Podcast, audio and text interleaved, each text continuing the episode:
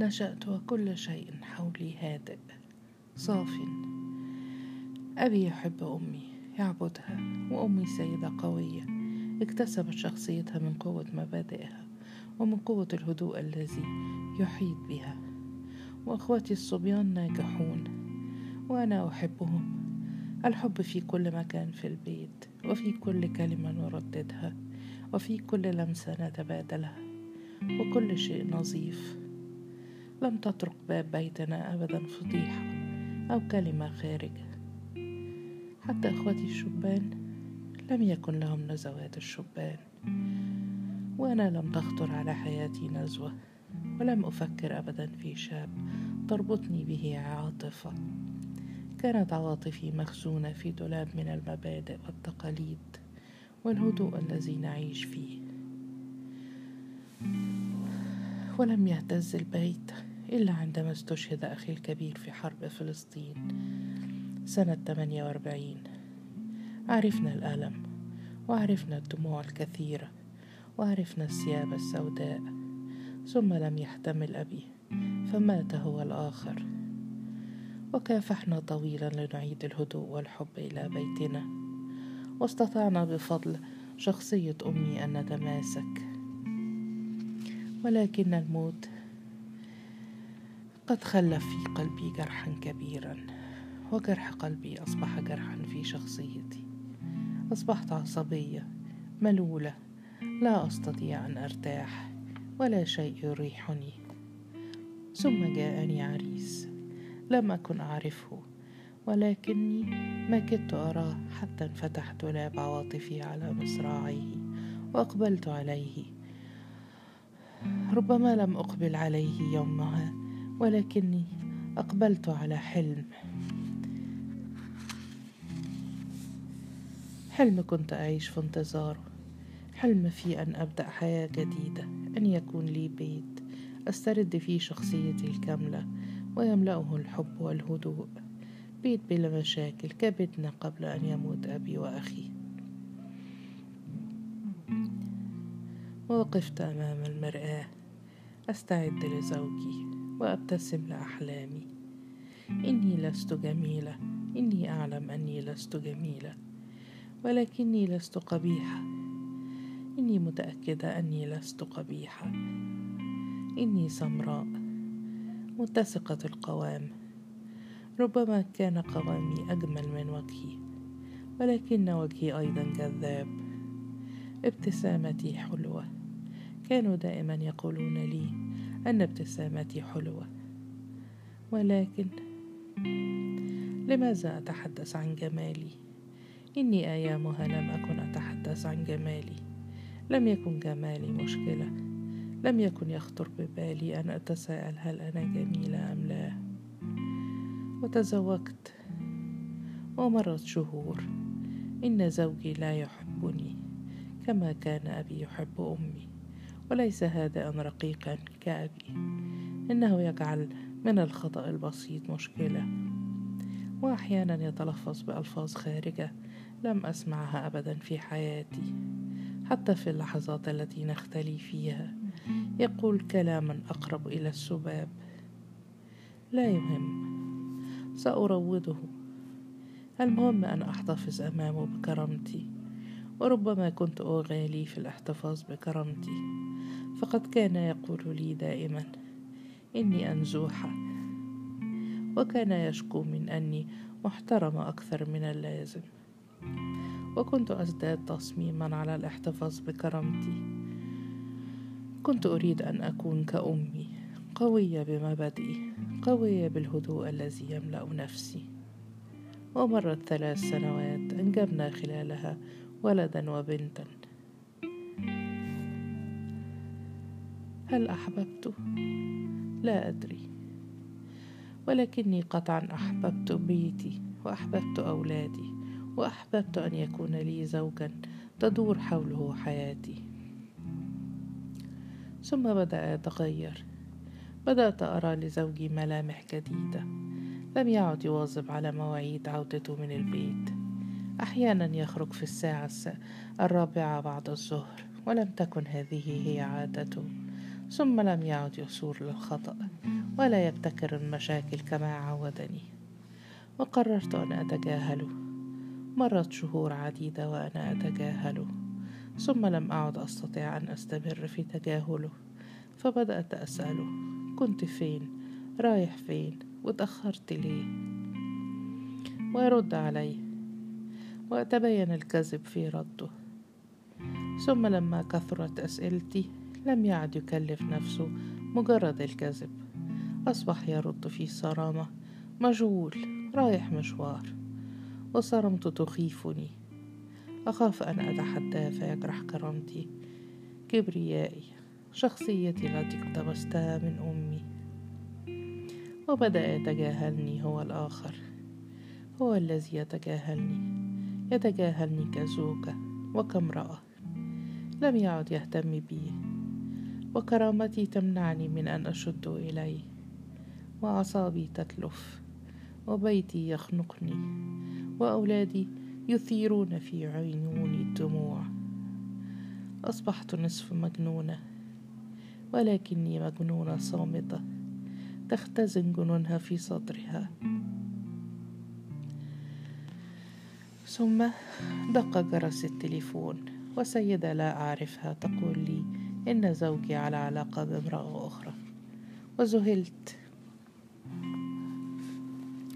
كنت حتى هذه اللحظة لا أتصور أن هذا يمكن أن يحدث.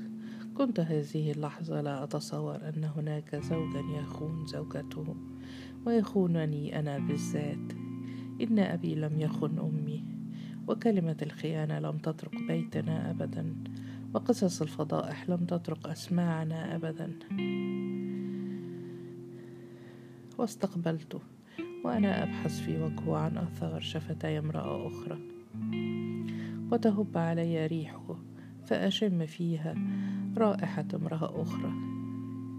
واكتمل جنوني إني لا أطيق عيني على وجهه ولا أطيق كلمة تخرج من فمه.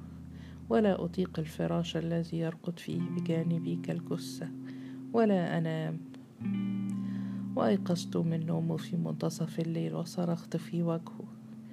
أنت تعرف ولا أنا. وهب جالسا من رقدته كأنه فوجئ ورموش عينيه تهتز مضطربة كأنه يضرب نفسه بهما ليفيق. ثم ابتسم ابتسامة باردة وأنكر وأصر على الإنكار. ثم حاول أن يحتضنني لعلي أسكت. ولكني تخلصت من ذراعيه وأخذت أصرخ أتهمه وهو يصر على الإنكار. ثم سكت وتركني أصرخ ونام ولكني لم أسكت. أصبحت أتصرف تصرفات لم تخطر ببالي من قبل. أفتش في جيوبه وأفتش في مناديله وفي قمصانه أبحث عن المرأة الأخرى وأسأله لا أكف عن سؤاله. وفي مرة قال لي أنه يعرفها معرفة عابرة عندما جاءت إلى مقر الشركة في بعض أعمالها ولكني لم أكتفي بهذا الكلام فأخذت أطارده بلساني بصراخي بالجحيم الذي أصب عليه. ثم أخيرا انطلق صارخا أيوة بعرفها وبحبها وهفضل أحبها وإذا ما كانش عاجبك أطلقك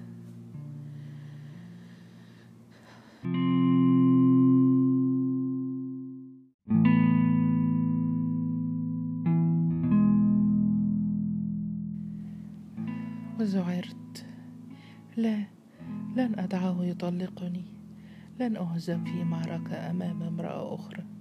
لن أهدم بيتي وأولادي في سبيل نزوة رجل. إني لا أعرف الطلاق.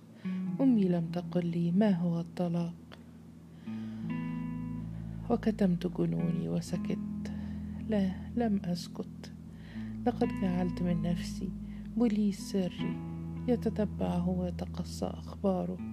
ولم أكن أدري ماذا أريد أن أكتشف. لقد اعترف لي بالخيانة. فماذا أريد أن أكتشف أكثر من ذلك؟ لا أدري. لكني كنت مندفعة وراءه بجنون. شهوة عنيفة تجرني لأرى الخيانة بعيني. عجيبة. إن الزوجة لا يكفيها أبدا أن تسمع بخيانة زوجها ولا يكفيها اعترافه إنها تريد أن ترى الخيانة بعينها. تريد أن ترى ما يصوره لها خيالها المجنون. تريد أن ترى غريمتها تريد أن ترى زوجها وهو يقبلها وهو معها في الفراش. إنها شهوة مجنونة فيها لذة مريضة. لا أستطيع أن أصفها لك. وعرفت كل شيء عرفت غريمتي وعرفت أين تلتقي بزوجي وعرفت متى يلتقيان. وذات يوم لم أستطع أن أقاوم. لم أستطع أن أقاوم الشهوة المجنونة التي سيطرت علي. كنت أعلم أنه معها ومضت الدقائق وأنا أتصوره بين ذراعيها. ثم لم أطق. خرجت وأنا لا أرى أمامي شيئا وذهبت إليهما. في الشقة التي كنت أعلم أنهما يلتقيان فيها. وضغطت الجرس بيد ترتعش. كلي أرتعش وليس في رأسي أي فكرة لما سأفعله. هل سأطلق عليه الرصاص؟ هل سأبلغ البوليس؟ لم أفكر في شيء وكل ما أريد هو أن أراهما معا. وفتح الباب ورأيته يرتدي البنطلون وصدر قميصه مفتوح واندفعت كالمجنونة ورأيتها بثيابها الداخلية. أتدري ماذا حدث بعد ذلك؟ لقد صفعني.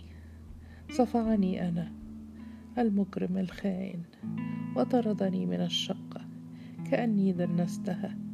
الزوجة الشريفة دنست بيت الخطيئة بيت الحرام. وخرجت أتعثر وأبكي. وكرامتي ضاعت. ضاعت أمام غريمتي. وضاعت أمام زوجي وضاعت أمام نفسي. وعندما تضيع الكرامة تترك وراءها خيطا من الدم الأسود يسمى الانتقام. قررت مندفعة أن أنتقم. كيف؟ سيكون لي عشيق. لأقنع هذا الزوج إني مرغوبة إني امرأة ذات إذا أهملها زوجها وجدت عشرات الرجال ولا أذيب كرامته كما أذاب كرامتي لأخونه كما خانني لأصنع له غريما كما صنع لي غريمة وسيطرت علي الرغبة في الانتقام وضاعت كل مبادئي وكل تقاليدي وكل ما تعلمته من أمي ضاع كل شيء مع ضياع كرامتي. وعندما عاد زوجي صور لي الانتقام أن أكون خبيثة فاعتذرت له. قلت له إني كنت مجنونة إذا تتبعته وإني أرضى به زوجا من أجل الأولاد ولأني واثقة أنه يوما ما سيترك عشيقته ويعود إلي وابتسم الزوج الخائن وصفح عني. تصور هو الذي صفح عني. ثم تمادى في صفحه فقبلني فوق جبيني قبلة كالسم كالنار النجسة وأنا أعلم ما في قلبه. إنه يريد أن يحتفظ بي كمربي لأطفاله بلا أجر وابتسمت في صدري أسخر منه هذا المغفل الكبير. إنه لا يدري أني سأنتقم منه.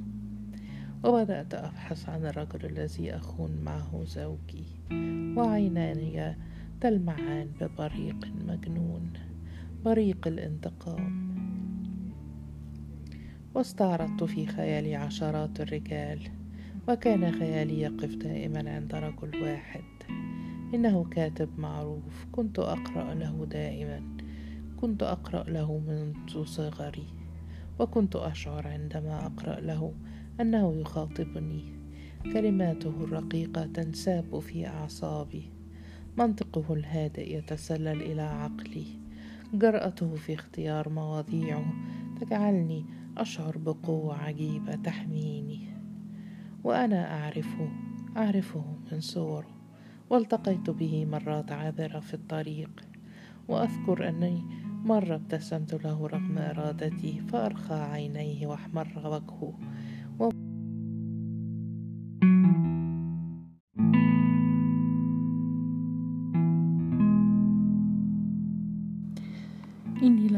لم أفكر فيه من قبل كرجل كان كل تفكيري منحصرا فيما يكتبه. ولكن لماذا لا أفكر فيه كرجل إني في حاجة إليه الآن كرجل لا ككاتب وبحثت عن صوره. وأخذت أطيل النظر فيها. إنه وسيم أنيق. ولكنه عجوز. إنه يبدو في الخامسة والأربعين. وأنا لا زلت في السادسة والعشرين. لا يهم إنه يكفي لهذه المهمة الدنيئة التي أريده له. وأغمضت عيني ورفعت سماعة التليفون وطلبته سكرتيرته تقول إنه مشغول. وانقفلت السكة في وجه السكرتيرة. أحسست أنها أهانتني. ولكني عدت وطلبته وبعد تردد كبير. هنا أيضا مشغول. وثار فيها العناد. يجب أن أصل إليه وأصبحت أطلبه كل يوم مرات ومرات ولم أعد أتردد ولا أغمض عيني. وأخيرا وصلت إليه وقلت له إن لدي مشكلة هامة أريد أن أعرضها عليه وأراد أن أروي له المشكلة في التليفون. لا أريد أن أقابلك وحدد لي موعدا في مكتبه. وذهبت. ترددت كثيرا قبل أن أذهب ولكني ذهبت. وربما غاليت بعض الشيء في اختيار ثوبي وربما غاليت في وضع المساحيق على وجهي. وجسدي في المرآة يعجبني وابتسامتي حلوة.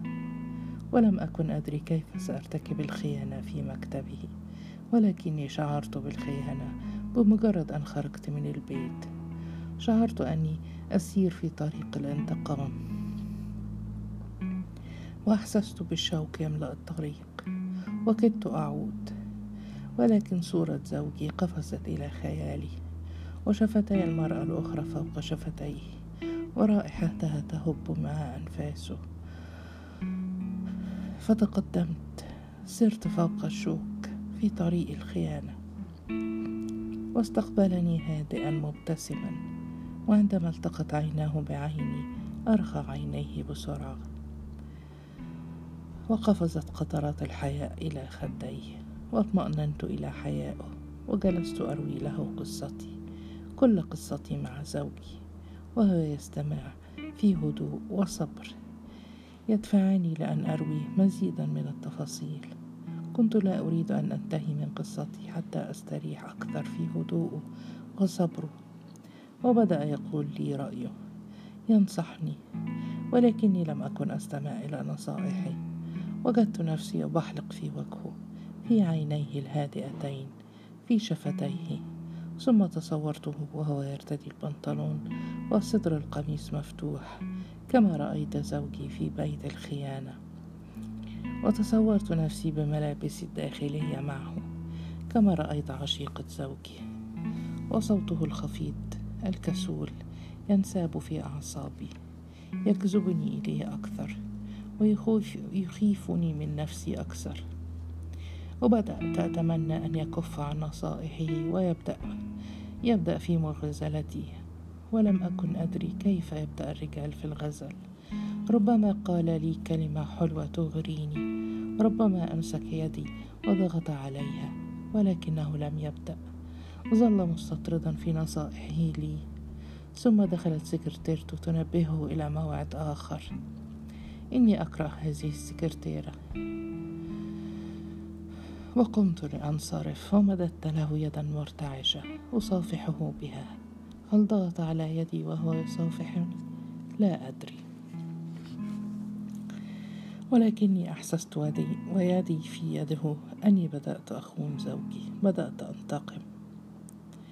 وعدت إلى بيتي وعقلي مشغول به وبالانتقام أفكر في الخطوات التالية. كانت الخطوة الأولى لمجرد التعارف وكان من المستحيل في هذه الخطوة أن يغازلني أو يدعوني إليه. سيحدث هذا في الخطوة التالية. وانتظرت ثلاثة أيام. ثم حادثته في التليفون وأنا أتنهد في افتعال. أنا تعبانة أوي يا أستاذ ولازم أشوفك. أنت ما تعرفش قد إيه بتقدر تريحني.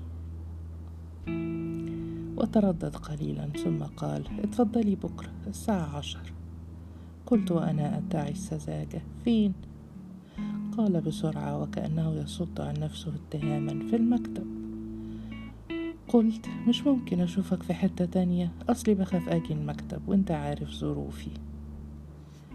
وسكت برهة ثم قال مفيش داعي للخوف المكتب مكان عام محدش يقدر يقول عنك حاجة.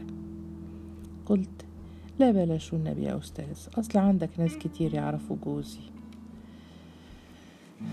وسمعته يتنهد وسكت مرة أخرى كأنه يفكر. ثم قال بسرعة اتفضلي في البيت بكرة الساعة أربعة. وابتسمت ابتسامة خبيثة. ترضي الغول الذي يسكن في صدري. غول الانتقام. إني أعرف أنه عازب وسأذهب إلى بيته. وجرى فكري وراء كل ما يمكن أن يحدث لي في شقة العازب. وابتسامتي الخبيثة لا زالت فوق شفتي ولمعة الانتقام لا تزال تحرق عيني. ولكن بعد قليل بدأت أشعر بالخوف. وبدأت هذه الابتسامة تزايلني وبدأت اللمعة تخبو في عيني. ماذا تفعلين يا مجنونة؟ أين مبادئك؟ أين تقاليدك؟ أين ما علمته لك أمك وأولادك وكرامتك وبيتك؟ لا لن أذهب. لن أذهب. ورميت نفسي فوق السرير. وبكيت. بكيت كثيرا. وغسلت أعصابي بدموعي. فهدأت قليلا. وازددت تصميما على ألا أذهب.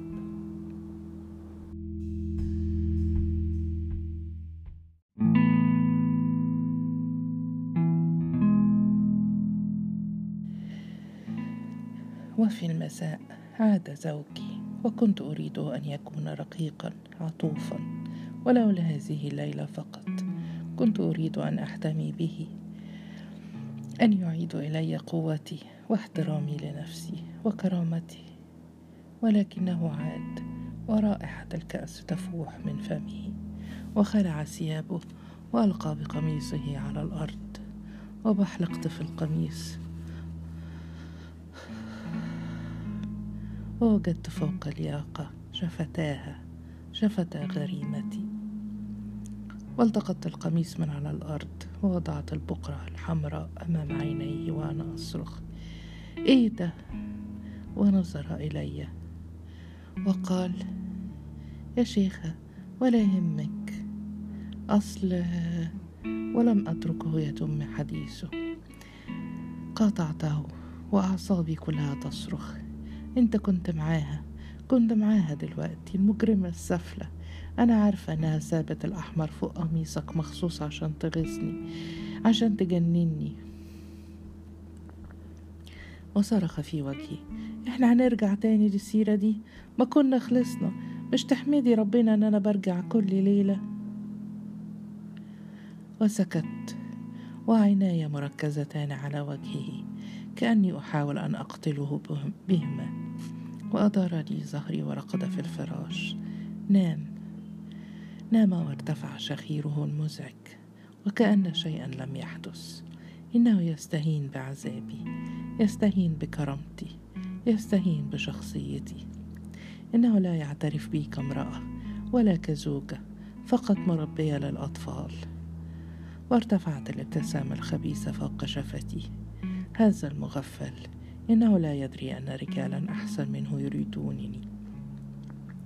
يشتهوني يحترموني يجرون ورائي.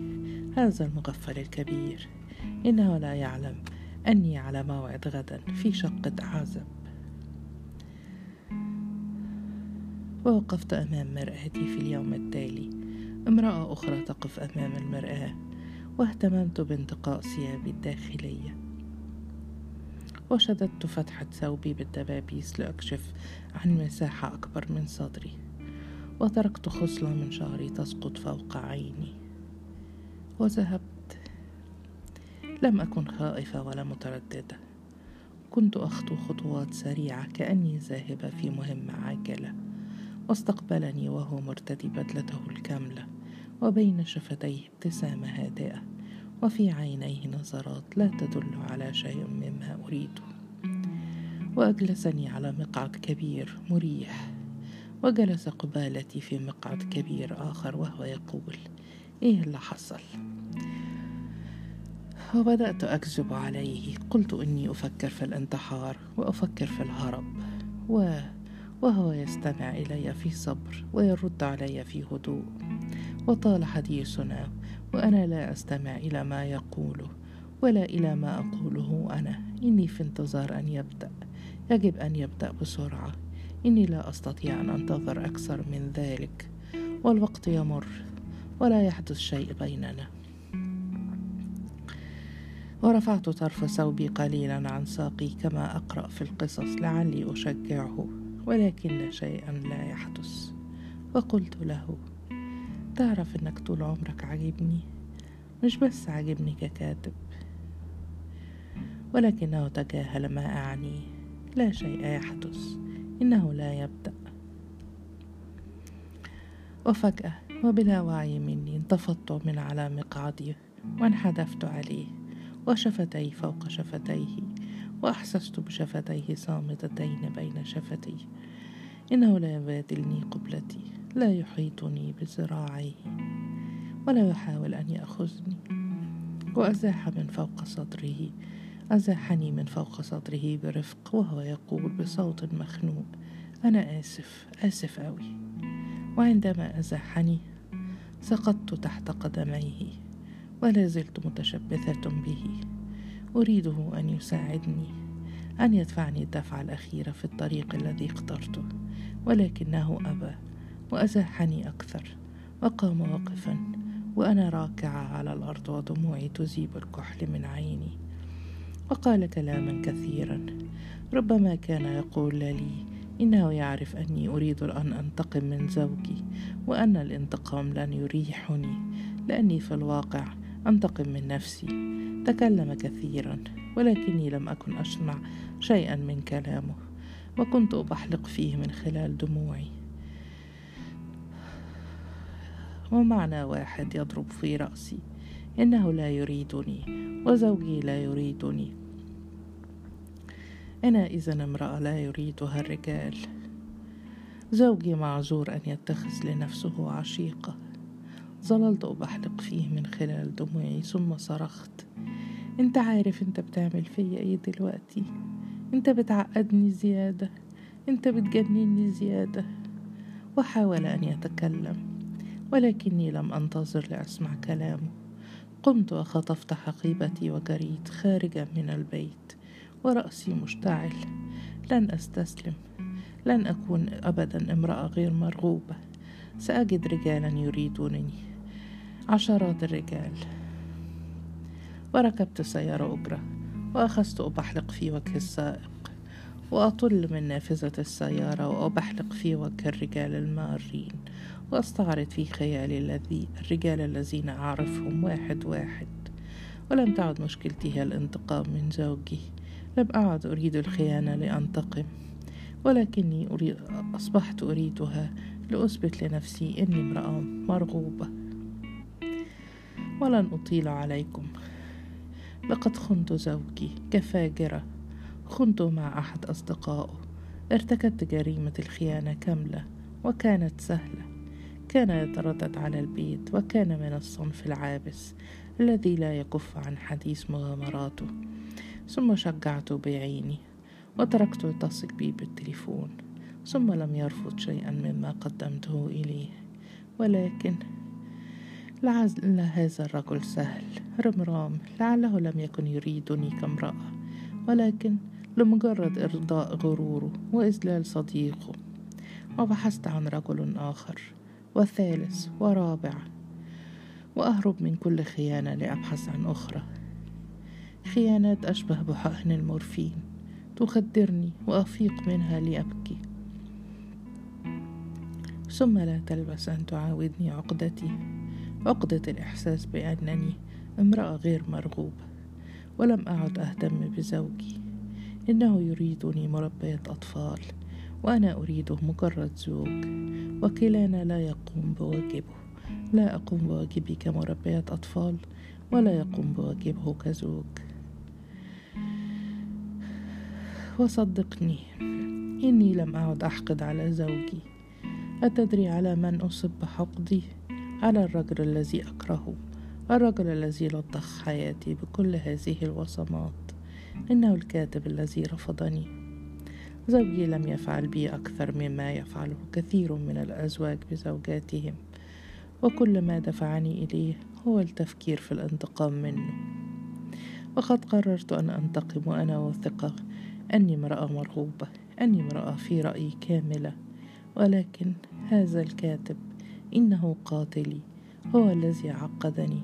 هو الذي دفعني إلى طريق الخطيئة. هو الذي سلبني كرامتي. ومن يدري؟ لعله لو بادلني قبلتي يوما. لو عاملني كامرأة. لعلي كنت أفيق من جنوني. ولعلي كنت اكتفيت من هذه الخطيئة. ثم تبت وعدت إلى بيتي. ولكنه حطمني. حطم حياتي حطم راحة نفسي. وليلي كله دموع ولا أحد بجانبي يجفف لي دموعي. وأصحو لتلتقي عيناي. بوجهي ابني وابنتي فأخجل منهما. لا أتحمل أن أراهما وأجري من البيت وراء عقدتي. أتدري؟ لقد اتصلت بالكاتب الكبير بالأمس وقالت لي سكرتيرته إنه مشغول.